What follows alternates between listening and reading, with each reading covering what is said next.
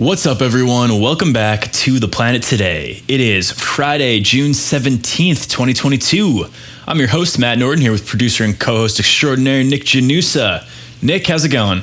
Betty, it's going pretty well, pretty well over here. Uh, I want to give a quick shout out to all the dads for Father's Day this weekend. Thank you for being good dads. Yeah, special shout out to uh, my dad, Pete, Nick's dad, Mike, love you guys, and uh, thanks for being a pivotal part of our childhood into adulthood. Yeah, seriously. And I also want to give a quick shout out to my sister, who is turning an age that I will not say on the uh, podcast because it's over 30. And uh, yeah, I want to give a quick shout out to her. Happy birthday, Sam. Happy birthday, Sam. Sorry, Nick almost just doxed you and told everyone your your real age.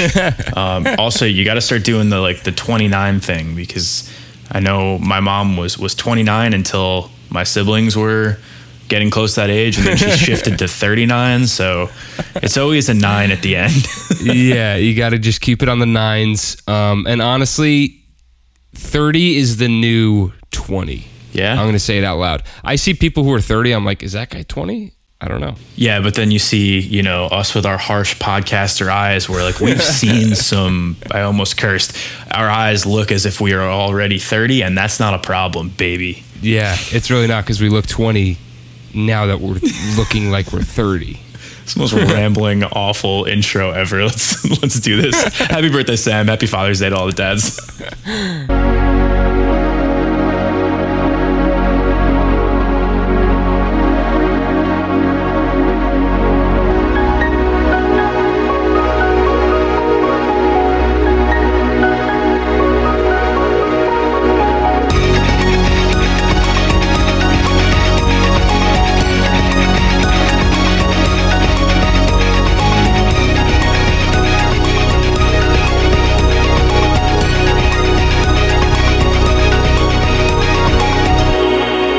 Planet today, we cover the latest in climate change, wildlife conservation, renewable energy, and environmental policy with two episodes every week coming your way Monday and Friday. Yes. So let's get into our quick hits for the week. So the first one is by Owen McSweeney of CNN, who writes Why climate activists aren't buying the FIFA World Cup's green claims. FIFA's president, Gianni Infantino, said last Sunday that this year's World Cup would be the first ever of its kind to be carbon free, reiterating a pledge the World Football, or soccer if you're here in the States, governing body made previously about the tournament this year in Qatar. Qatar is the largest per capita emitter of carbon dioxide in the world, and the country pledged to keep emissions low and remove as much carbon from the atmosphere as the tournament will produce. They plan to do this by investing in carbon capture projects. Climate activists have accused the country and FIFA of greenwashing. Michael Bloss, a member of European Parliament for Germany's Greens Party, called this, quote, a bit of a punch in the face and added that calling it a green championship is bizarre. Yeah, so FIFA estimates that the carbon footprint of the World Cup will be roughly 3.6 million metric tons of CO2. Carbon Market Watch, or CMW, says that those calculations are underestimated for a few reasons.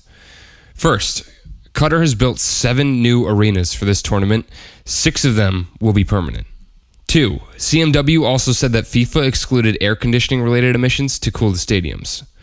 And three, CMW added that the footprint is based on the 70 days the stadiums will be used and not their entire lifetime, which includes maintenance.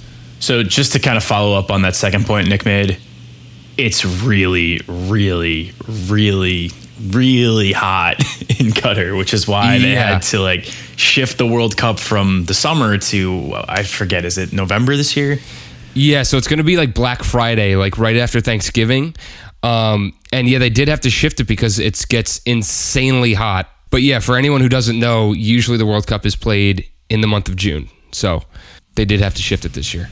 Yeah, and it's not like the stadiums are, are going to be running without air conditioning while all of the workers are going to be, you know, preparing those stadiums. So, yeah, it's going to be very hot. Air conditioning's going to be running, and those are lofty emissions to just completely omit from these calculations. Yeah. So, Qatar's Supreme Committee for Delivery and Legacy is organizing the event, and they have pledged to make sure that the stadiums are not simply abandoned after the World Cup ends, which we have seen with other World Cups. Qatar, in addition to the carbon capture projects that we mentioned, has also pledged to buy carbon offsets for the emissions created. Carbon offsets have their own sets of issues. So basically, more offsets are sold than we are generating. So planting X amount of trees is good. But we're causing X plus five amount of carbon emissions all the time. So it's it's not going to offset the damage we're doing. So another thing to add is that the impact of carbon credits is usually overestimated to make businesses look better. And one way to look at this is how a mature tree stores more carbon than a young tree. So planting new trees, while good, is not as effective as simply ending deforestation and letting those mature trees do their thing. Yeah, definitely. And one of the things Qatar has working in its favor is that the country is on the smaller end. So the distance between stadiums is short, and the need for domestic air travel is less than if it was held in a country like the United States, which it will be in 2026. On the other hand, Qatar announced that ticket holders will be staying in neighboring countries with shuttles in and out of the country by air to attend the games. Yeah, so the airfare emissions are still going to be tremendous, even though this is a real opportunity to limit domestic travel in between stadiums for people who want to buy tickets to see multiple teams play, or maybe their team that they're following is playing in a different stadium. It's going to be harder to do that now that you're going to be basically shuttling in from neighboring countries. And Qatar Airways estimates an extra 160 flights per day during the tournament because of this. Yeah, it, it's going to be insane. And like, I don't really know if they have a plan for the 2026 World Cup either because it's going to be the same situation. So it's basically a joint host of Mexico, Canada, and the US for 2026. And like if your team, let's say your team is France, they might be playing in Mexico one day and then you want to follow the team, like travel with the team. They might be playing in Canada or the US. Like it's going to be insane in terms of airfare and the carbon footprint is going to go through the roof, I'm sure. Yeah, that, that's a good point, and you're definitely correct. The footprint's going to be tremendous for that. What's what's disappointing is that there was a chance to avoid that for this World Cup, and it seems like we're we're not going to do that. So this is kind of a weak attempt to say that it's going to be carbon neutral. Yeah, agreed. And I'm also thinking like if you need any examples of stadiums being built and then just left for dead, go look at the 2016 Olympics in Rio, mm-hmm. and like the they have like then and now pictures. It's disgusting. I'm not gonna lie. It's like the pools that were like once beautifully blue are like just this nasty like brown. I was gonna say poop brown, but um, it's just this nasty brown color, and uh, it's it's just insane that you could just make this beautiful stadium or arena, whatever the case may be, and then just completely abandon it. Yeah, and the thing for me is like, look, if you're going to abandon it, that's fine, so long as you knock it down, repurpose the steel you use, repurpose the concrete if you can. You know, take the materials out and then turn it into a park. Yeah, plant a forest there. Like, do something. Don't just leave it. And you know, because of financials, it's it's not as easy to do that as it is for you and I to say, oh, just do that. Yeah, exactly. All right, let's move on to our next one, and it is titled Yellowstone Park Staggered by Rain and Floods. Will stay closed for days by Alex Traub, Livia Albeck Ripka, and Christine Hauser from the New York Times.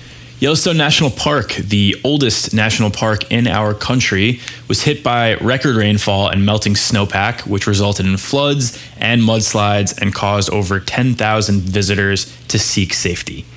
The most impact was seen in the northern section of the park, and parts of it may stay closed for the rest of the season.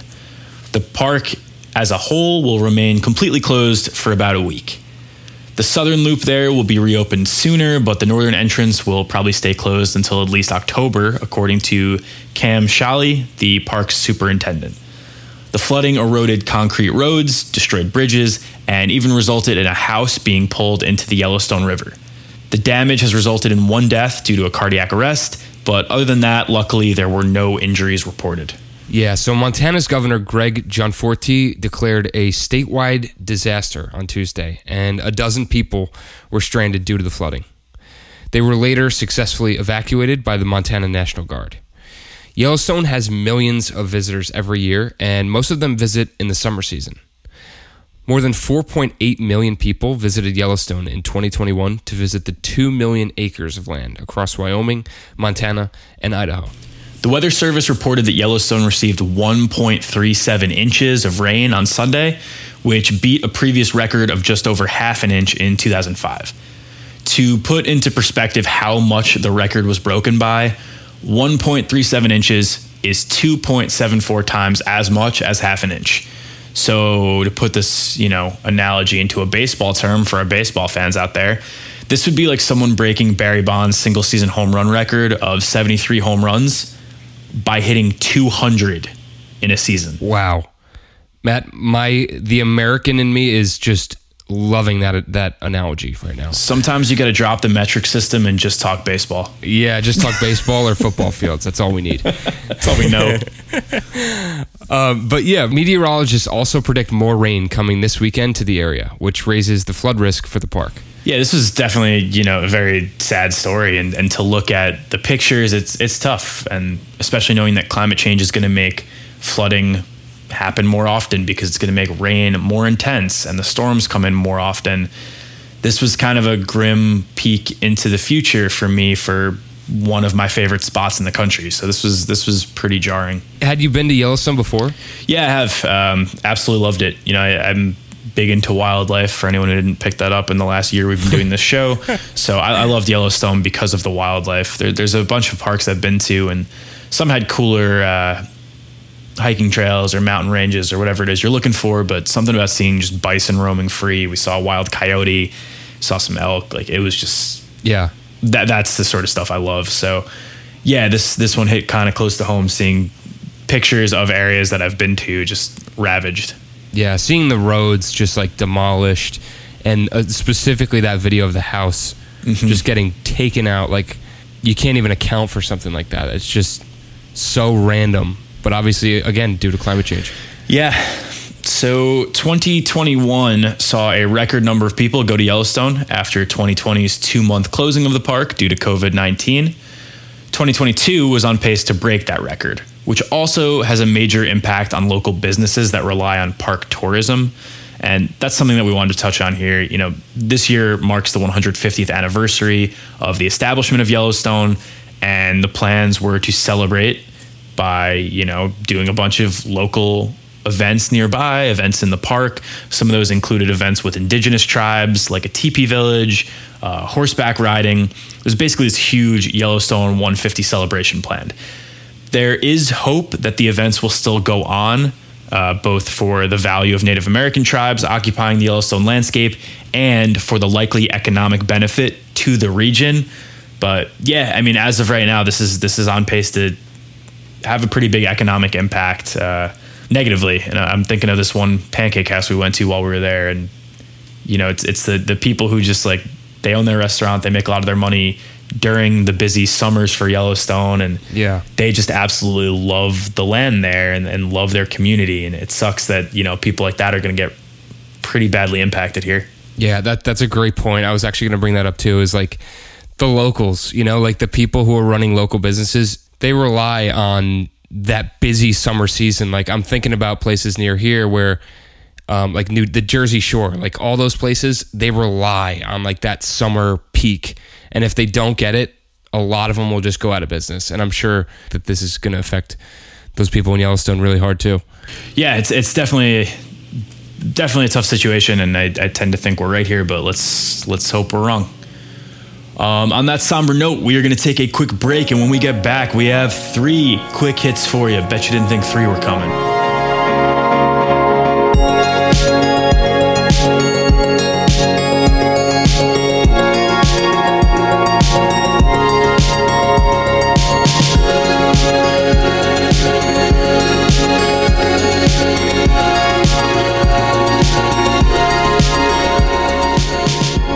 Planet Today is brought to you by Vala Alta.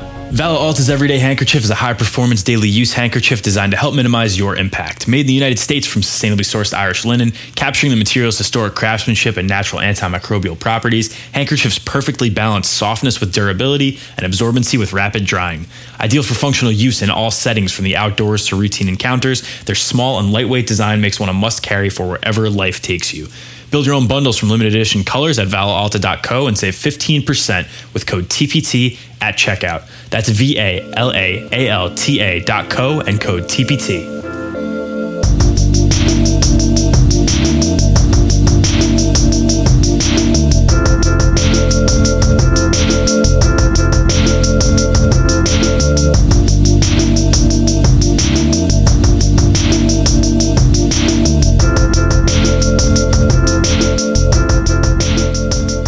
Welcome back to the planet today, folks. And from one flooding story before the break to another. Our next quick hit is from the Associated Press, and it's titled Climate Driven Flooding Poses Well Water Contamination Risks by Michael Phillis and John Flesher. So, this is another climate change is a public health issue story that you can share with your friends, your family, if they aren't really environmentalists, and you want to get them aboard this whole fighting climate change train. More intense rainfall leads to increased flooding, which can turn well water muddy and brown. Even after the mud sediment gets cleared out, bacteria can remain. The EPA estimates that roughly 53 million US residents, which is about 17% of the population, so just under one in five people, rely on private wells. So this is a major issue. Yeah, and the bacteria that Matt just brought up come from animal and human feces, dirt, nutrients like nitrogen and other contaminants seeping into wells during a flood. Climate change is projected to make flooding worse. One example of flooding increasing bacteria was after Hurricane Harvey in Texas, where E. coli levels were almost three times higher than normal. Yeah, so we've touched on this quite a bit. Soil is very important, and in this case, soil can provide a protective layer above groundwater under normal circumstances but flooding can cause more water to seep in and mix with that cleaner groundwater. Aside from flooding, industrial contamination can also reach groundwater wells and contaminate drinking water. Yeah, I mean, 17% of the population is a massive amount. Like I, when you put it like that, it doesn't sound like a lot, but 53 million US residents, that should be a wake up call. Like that would be a major pressure builder on our water systems if those people with private wells can no longer get fresh water from their well. Yeah, I mean, another way to look at it, we said 17%, so that's almost one in five. You and I each have two siblings, you and I each have two parents. If we all moved out separately, chances are we would each have one person in our family who is on a private water well. Yeah. So to put it that way, I mean, look, that's not to say that all those water wells are going to be contaminated or at risk. It is to say that there is a chance and part of the chance is actually because of one of the benefits of having a water well. You know, it's it's independence from a public water system.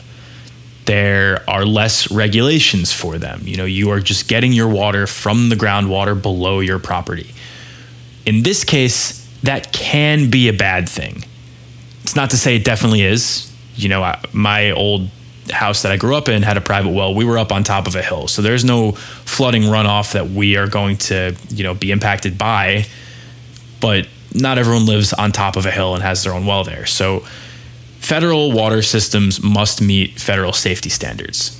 Private systems don't need to do that. And basically, the law says that wells that serve fewer than 25 people or have fewer than 15 connections do not need to follow those standards. So, with less regulations, there's less reason to make sure that it's safe. And most of the time, that's not going to be a bad thing, but it can be. And with 20% almost of the population being impacted by this, it's really something that could be, you know, a, a major issue down the road as climate change makes flooding more abundant and stronger. Yeah, and like even more scary because there is no regulation, like you just said. You know, so you could not even know that you're drinking water or bathing in water that is unhealthy for you or has bacteria in it still or whatever the case may be. And I'm, I'm going to say that's nasty and also scary, you know, like it sucks.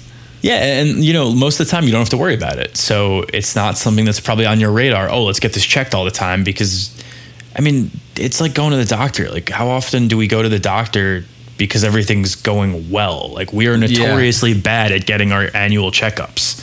and yeah. I think this is another one of those situations where like an annual checkup on your well is probably a really good idea, but if it comes out and it's tasting the same, you might not be able to taste some of the chemicals that seeped in.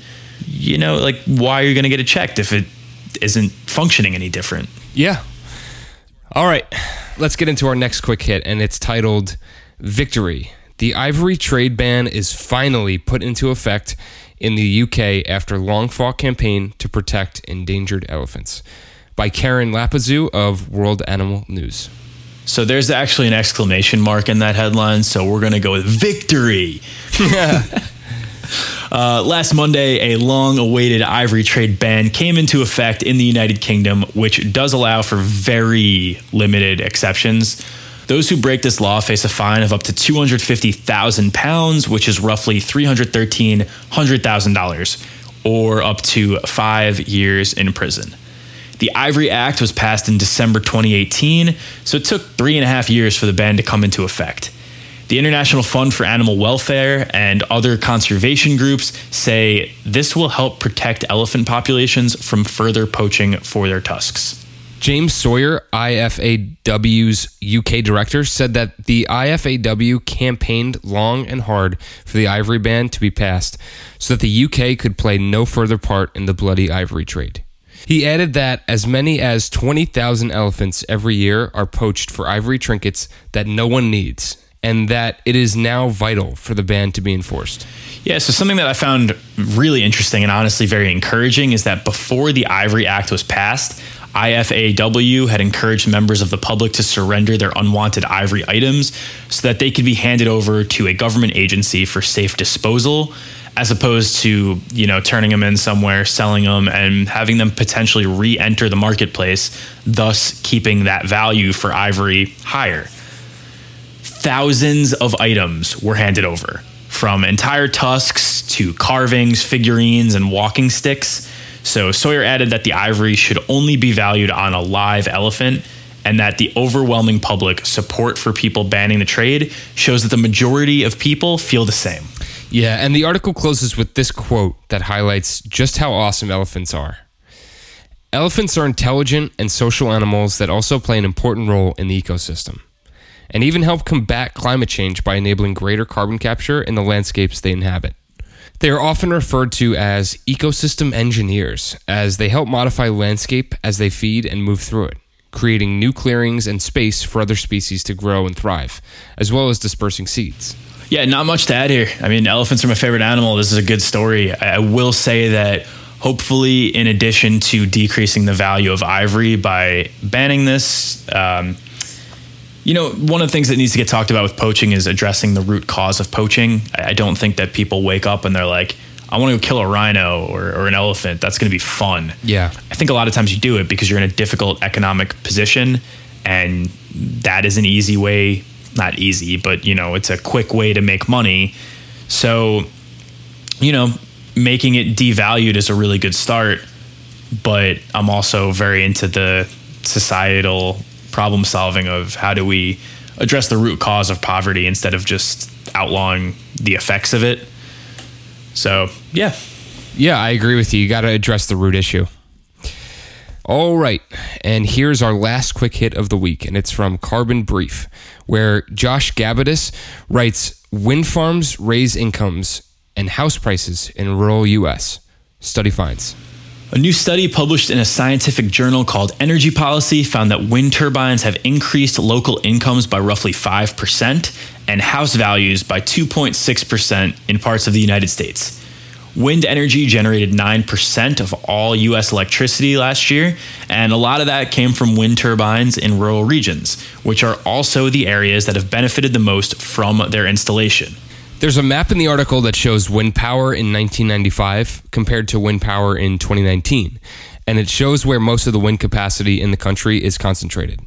Wind power advocates support the installations as a potential source of income for communities that are often struggling economically by providing jobs to those building and maintaining the turbines. They also provide income to local landowners and greater demand for local goods and services. The article points out that the increase in property taxes being paid as a result of these installations in rural areas also leads to benefits, such as increased school spending by local governments. Something from the article that I want to bring up is quote, in some quarters of the US, there have been concerns that wind turbines could harm communities, chiefly by lowering property prices. This echoes backlashes seen in the United Kingdom and France, although in both nations, onshore wind power is, in fact, broadly very popular. So, my thinking here is uh, NIMBY, which is a phrase that stands for not in my backyard. And a lot of people on paper will say, you know, I really support this whole wind thing. I really support this whole clean energy thing. I just don't want to, you know, ruin my view of, of these trees or the mountains or the river which, look, I get it. I mean, no one wants to have their way of life changed unless they are voluntarily doing the changing, but sometimes change is good. And for me, I get really excited when I see wind turbines because that's a lot better than seeing a coal fired power plant ripping off smog into the sky. yeah, I'm in, I'm in agreement with you there. I feel like they're not that ugly. They could definitely be more ugly. Like wind turbines. I think they look cool. Like we could maybe even come out with some different colors. We could go with like a fully black one, like a matte black one, maybe a red one for the people who like red. I don't know. I'm just spitballing. If we're gonna do that, we got to figure out something to. Uh, the reason they're white is because it's gonna reflect light pretty well. Ah, um, god damn you scientists! You always do stuff for yeah, reasons. There's, there's always something where it's like, why can't we just have something that looks cool? no, I'm kidding. I don't care if it functions less. It's, you know, put the put the my my dream turbine. It's all black. It's got flames coming up the bottom half, and then the top of each wind, like the the blade itself, yeah, has frosted tips, and it's just a Guy Fieri windmill. okay, I need someone who's good in Photoshop to please at least try doing that. I don't care if it's like horrendous. I just want to see what that looks like. That's hysterical.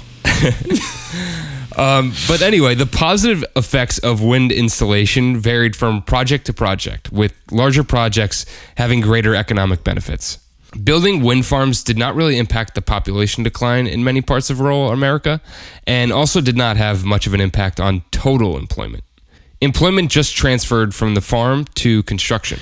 Yeah, so, you know, with that decrease in population, I think part of that comes from an increase in machinery. So you look at rural America, where traditionally there's a lot more farmland than New York City, your Boston's, your DC's, your San Francisco's. There's a lot more farmland. And traditionally, with that, it's a lot easier to have a big family and employ your kids than it is to, say, pay all of these people to come in and work on your farm. As technology has better developed and machinery has gotten more efficient, it's easier to just use a machine than it is to have, you know, eight kids. Yeah, unless you are Phil Rivers. Yeah. What does he have, nine now? I think he's up to nine or 10. Yeah. Dude's fielded an entire baseball team. it's unbelievable. All right. With that, another sports analogy. We are going to end today's episode of TPT. On Monday, I'm going to be back for our June interview episode. Yeah, so Matt spoke with Nick Schalitz of the Natural Resources Conservation Service about what the NRCS does, soil health, and agriculture. Yeah, definitely a fun one, and I'm excited for you to hear it. Also, shout out to our friend and listener, Virginia Croft, for uh, doing the introduction there and setting us up with that interview. Until then, please go give the show a five star rating and review wherever you can. Follow our socials at Planet Today Pod. Email us at planettodaypod at gmail.com. And you can follow me on Twitter at Matt Norden. Every show, every song is produced by this man across the screen from me, Nick Janusa. Nick, where can people hear more from you? You can find me on soundcloud.com slash Budlyn Cape, and that is B U D L Y N C A P E. Go check me out, y'all. Our logo was made by Kaylee Vietz. Have a great weekend, everyone, and we will catch you right here on Monday. Peace.